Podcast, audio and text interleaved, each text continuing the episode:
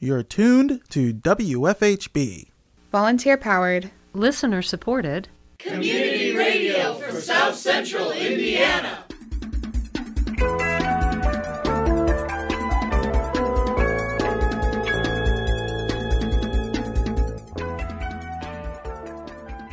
Good afternoon.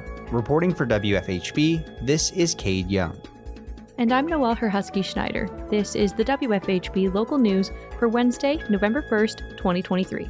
Later in the program, we have Deep Dive WFHB and Limestone Post Investigate, where we look into issues regarding health, housing, and the environment that directly impact residents of Monroe County. Up next, we have Better Beware, your weekly consumer watchdog segment on WFHB. We turn to host and producer Richard Fish for more.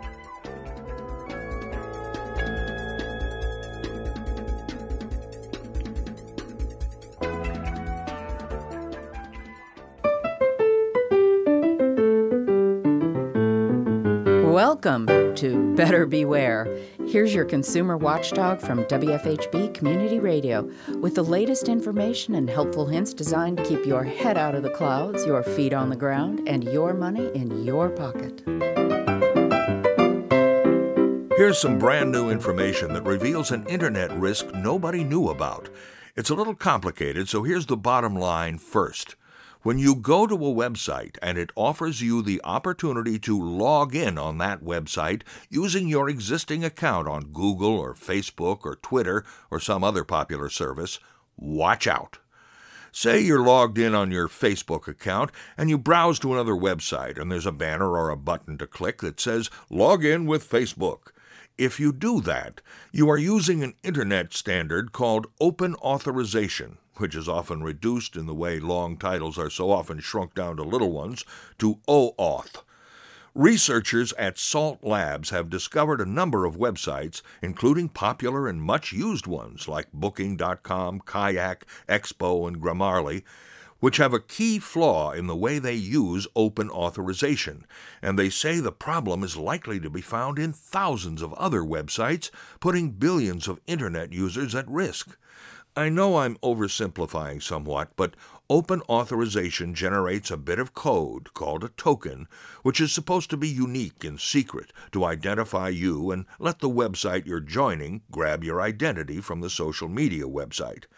Now, it turns out that if you try to visit a fake website or a dangerous website, one that's controlled by hackers or con artists, Using this log on with another account feature can let the crooks capture that token and use it to pretend to be you on lots of other websites. That would let them take over your account, get all your identity and credentials, including payment information if you've stored your credit card or banking info online. Open authorization itself is a well designed and safe service. Google and Facebook and other websites that it can use are also in good shape. The problem is with the websites that use the log in with feature. Many of them have not set it up properly and have flaws in their programming that let the hackers get in where they shouldn't be. If you're creating a website, it's very easy to add the log in with Google or log in with Twitter feature but you have to know how to configure the programming of your website to do it safely. This is a problem that can be fixed and probably will be eventually, but each and every website that offers these log in with banners has to find out about the problem to start with and go in and fix it for each different login button in whatever way works with their programming.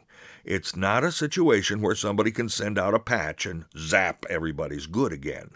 So if you're running a website, disable those features until you can find out about Salt Lab's discovery and do the necessary fixing. And for the rest of us, when you go to a website and have to log in, just do that yourself in the regular way. Stay safe out there. I'm Richard Fish for WFHB News and Public Affairs. Better Beware comes to you from WFHB Bloomington, Indiana. Find all our episodes at WFHB.org. If you can help put the kibosh on a con, email beware at WFHB.org. Remember, Swindlers never give a sucker an even break.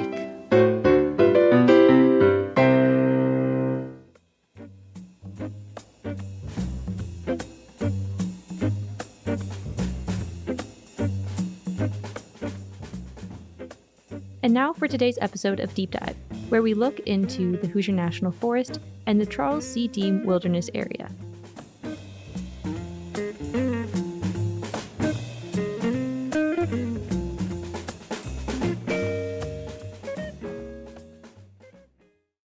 This is Deep Dive, WFHB and Limestone Post Investigate, where we look into issues regarding health, housing, and the environment that directly impact residents of Monroe County. In today's edition, we are looking into the Hoosier National Forest and the Charles C. Deam Wilderness area within it. This week, we look into how the Deam Wilderness was established in light of recent legislation introduced by Senator Mike Braun, which would expand the boundaries of the wilderness area.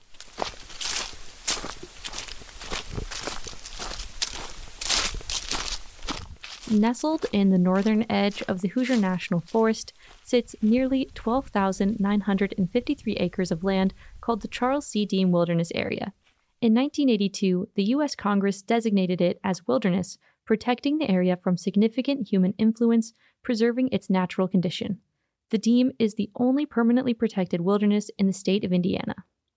You may have visited this wilderness area while going to the picturesque Hickory Ridge Fire Tower. Or maybe you have heard about it and haven't made it over to see it yet. We went to check it out for ourselves.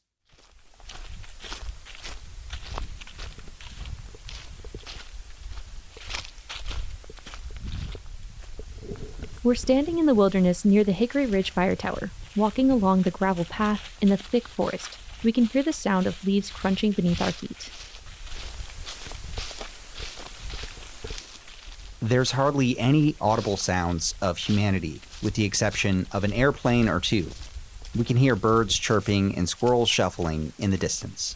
We reach the fire tower and climb up its moderately rickety metal steps. As we breach the treetops, the wind picks up and we can start to see the gorgeous view.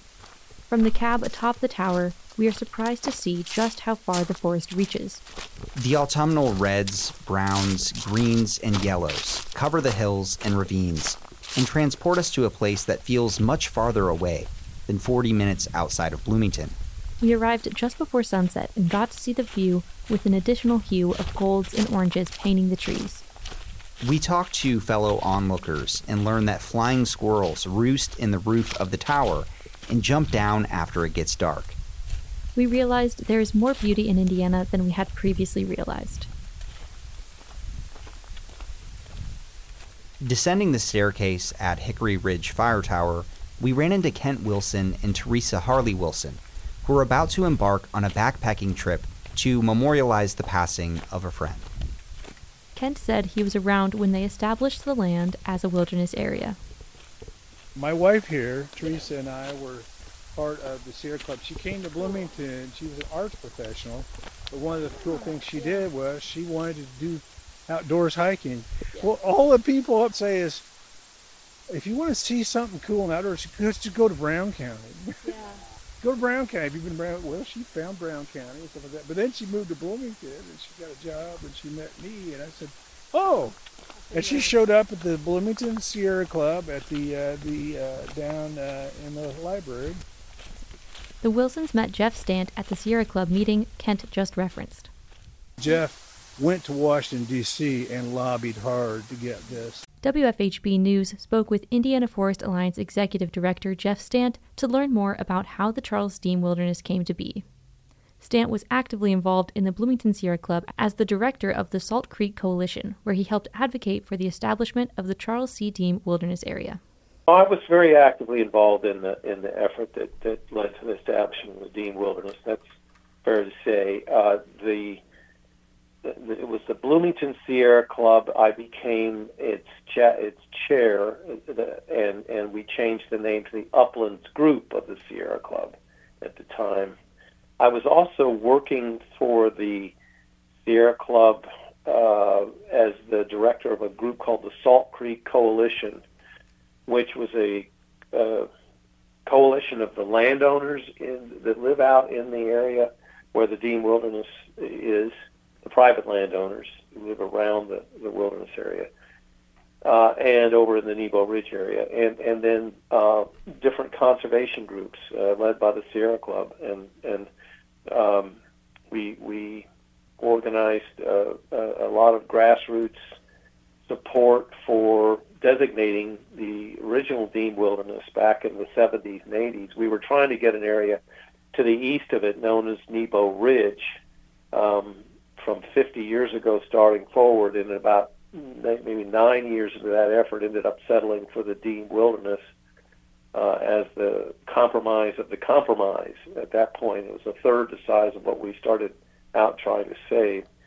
And uh, today's proposal to expand the Deam Wilderness in S 2990 is is uh, really trying to go back and save the area that that uh, we started trying to save 50 years ago when when the Forest National Forest Supervisor at the time, uh, A. Claude Ferguson, first proposed that Nebo Ridge be one of the first uh, wilderness areas in the eastern United States.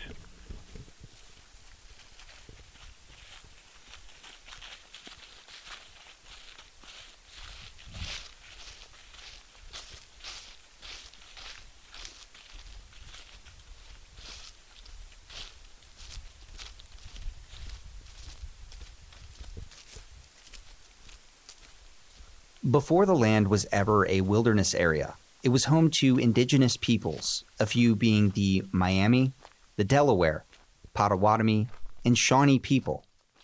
The Native Americans lived here and used this area as early as 12,000 years ago. According to the U.S. Forest Service, the first impact of people on the land may have been setting wildfires to drive prey like musk oxen, mastodons, and giant bison from the forest. The Forest Service says Although there were seasonal villages and crops grown on small plots of land, humans had little lasting impact on the forest. Colonists from Europe showed up in the area during the late 17th century, and by 1809, Native Americans were forced to move further west. According to the U.S. Forest Service, the land was overfarmed and overtimbered, leaving the already hard to farm ravines infertile. During the Great Depression, President Franklin D. Roosevelt established the Civilian Conservation Corps, to create jobs and develop the natural resources of the federal and state lands. To do so, they went about replanting the forest. Because of this, much of the Hoosier National Forest is roughly 80 years old.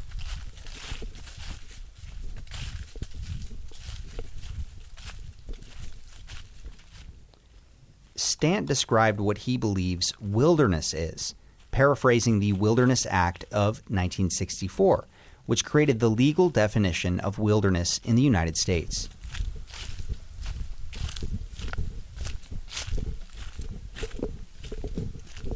Well, under the Wilderness Act, wilderness is a is a area of of public land that's to remain forever wild. it, it is a an area that is in a natural condition. It doesn't have to be virgin forest, uh, but rather it's land that's returning to the forest condition, and in many cases it's it's older forest that is is returning to the old growth forest condition which is sort of equivalent to saying it's a virgin forest again. it, it is land that that the government has to take a hands-off approach to its management. The Forest Service likes to to manage the national forests under what's called the Multiple Use Sustained Yield Act, which uh, allows them to manage it for timber production, wildlife, recreation, minerals exploitation, off-road vehicles if they so choose, and then they try to have a forest management plan that authorizes these various uses in various areas of the forest. The Wilderness Act says these lands are withdrawn from that multiple use management, and they're just to be used for wilderness recreation and the enjoyment of nature the way it is. And and so it's it's it, it essentially ties the hands of the Forest Service uh, so that it can't go in and log and, and do prescribed burning throughout these areas. It has to let nature take its course. Now, if a fire breaks out, it can let the fire burn unless the fire threatens public safety or private property. But the fact of the matter is, the record shows that, that natural fires break out exceedingly rarely in Indiana's hardwood forests. They're a wet forest ecosystem that doesn't burn naturally. Um, the, the, vast majority, you know, more than 99.9% of all the forests that are in the U.S. Forest Service's fire database for the Hoosier National Forest uh, that have been started in the last 20 years in the Hoosier National Forest the vast majority of them were started by people, campers, farmers, you know, that were harvesting adjacent farmland in a dry period. A spark lit up some vegetation. The, the forest actually, in most cases, put the fire out naturally because the, the, the kinetics weren't there for the fire to burn once it got into the, the, the forest land. Um, so forests just don't burn naturally here. But if that fire did break out, the Wilderness Act would allow them to let that fire burn, but just make sure they're putting it out if, if they're it's going near campsites or uh, private property on the uh, boundary of the wilderness. That's what wilderness does. The wilderness condition is land that is wild. What the Wilderness Act does is says we're going to let it be forever wild for public enjoyment, and that you can't use mechanized or, or motorized uh, vehicles in in the area. You have to use uh, if you're going to maintain the trails, you have to do so with hand equipment or horses, and uh, you can't put new roads through the area. You have to let the area remain just natural forest. According to the National Park Service, two opposing factions emerged during the environmental movement of the early 20th century conservationists and preservationists. Conservationists sought the proper use of nature, while preservationists sought protection of nature from use. In Stant's view, the two are intertwined. I view preservation as a part of conservation. Um, conservation says that we're going to conserve our our resources, preservation says we should preserve our resources. I think that to conserve your resources, you do preserve your resources. Conservationists often will say, "Yeah, but we we are also for the wise use of our resources," and uh, preservationists just want to lock them all up and uh, that's where the, the debate often is. Um, the, the, the, the, I would say, as a, as a person who's been an ardent preservationist, that I've never said we should, quote, lock up all the resources of the Hoosier National Forest. Rather, I, I've said some of the national forest should be allowed to return to the old growth condition, as some of the state forests should, and, and the rest of the public lands of the state, the state parks and fish and wildlife areas that it's crucially important to allow a good portion of the lands to just be natural so that we have a baseline with it which we can compare our the impact of our management activities to what the forest is doing naturally and and understand uh, when when when uh, uh, for example animals are declining across the forest whether it's human activity that's causing it or whether that that decline is happening in the natural forest as well and there's some bigger problem. Um, so so preservation is one of the parts of conservation. Uh, in, in, most national forests, there are areas that are set aside from any management, such as logging or burning or road building, and that's what what uh, uh, the preservationist is trying to do is is protect those areas, whereas a conservationist is looking at a broader range of activity that is allowed, provided it doesn't uh, cause uh, you know, long-term irreparable harm to the area. Some conservationists think would go as far as saying that includes uh, mining for for for coal and and and and, and minerals. Um, you know, others would say, well, that's that's degrading the forest too much. So there's a there's a debate about how far you go with forest uses uh, under a conservation strategy. A preservation strategy is just saying we're setting areas of forest aside uh, to let nature be, let nature take its course. And I would argue that today in Indiana, given how little wild nature there is mm-hmm. and how much the public needs nature uh, for for our sustenance and quality of life, that we really ought to make the primary management of our public lands be about preservation. Uh, but the fact of the matter is, today the vast majority of our public lands are managed through more that, that, that lens of conservation, conservation. And so um, I'm just saying, and others who are supporters of this bill are saying, let's have an appreciable amount of these lands set aside uh, so that people can enjoy them. We're not saying there shouldn't be logging in, in anywhere in the Hoosier. Most of the acres that are in S 2990 are actually still going to permit timber harvest on them. It's just the wilderness addition acres won't, but all of the national recreation area lands will.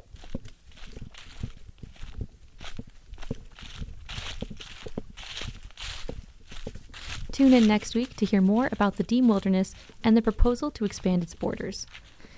To read the full article written and photographed by Steven Higgs, visit limestonepostmagazine.com. To submit feedback to WFHB, you can email deepdive at wfhb.org.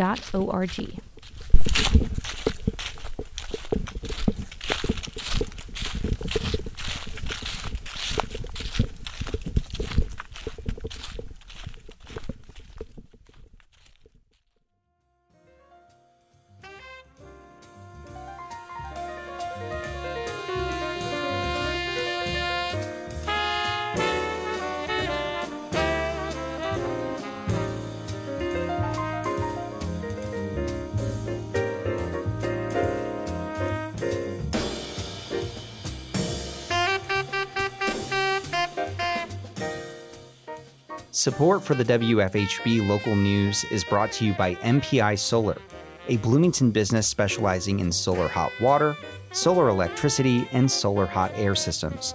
MPI Solar designs and installs solar power generation systems that encourage independence and individual responsibility. More information online at mpisolarenergy.com.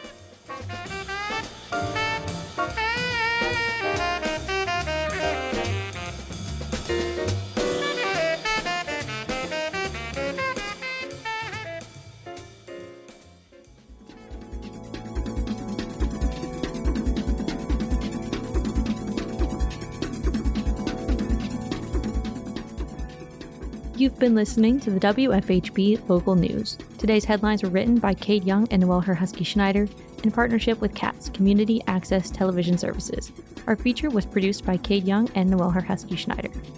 Better Beware is produced by Richard Fish. Our theme music is provided by Mark Bingham and the Social Climbers. For WFHB, I'm Cade Young. And I'm Noel Herhusky Schneider. Thanks for supporting Indiana's only volunteer powered, listener supported, independent daily news program. You can hear tonight's full broadcast online at WFHB.org.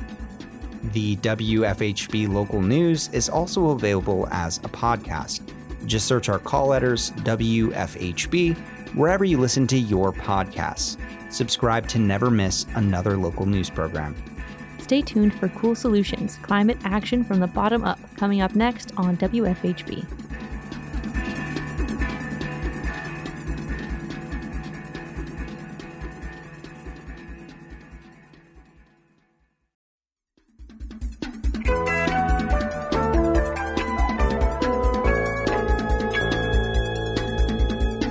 You've been listening to the WFHB local news on WFHB Community Radio. Our news is written and reported by volunteers working to provide local news, cover local issues, and strengthen our local community. We invite you to participate. You may submit questions, comments, and story ideas to news at WFHB.org. You can become a WFHB local news volunteer by attending new volunteer orientation. Feel free to check out the WFHB local news archive at WFHB.org to find newscasts individual stories, and catch a live feed of the WFHB local news. We are local, longer.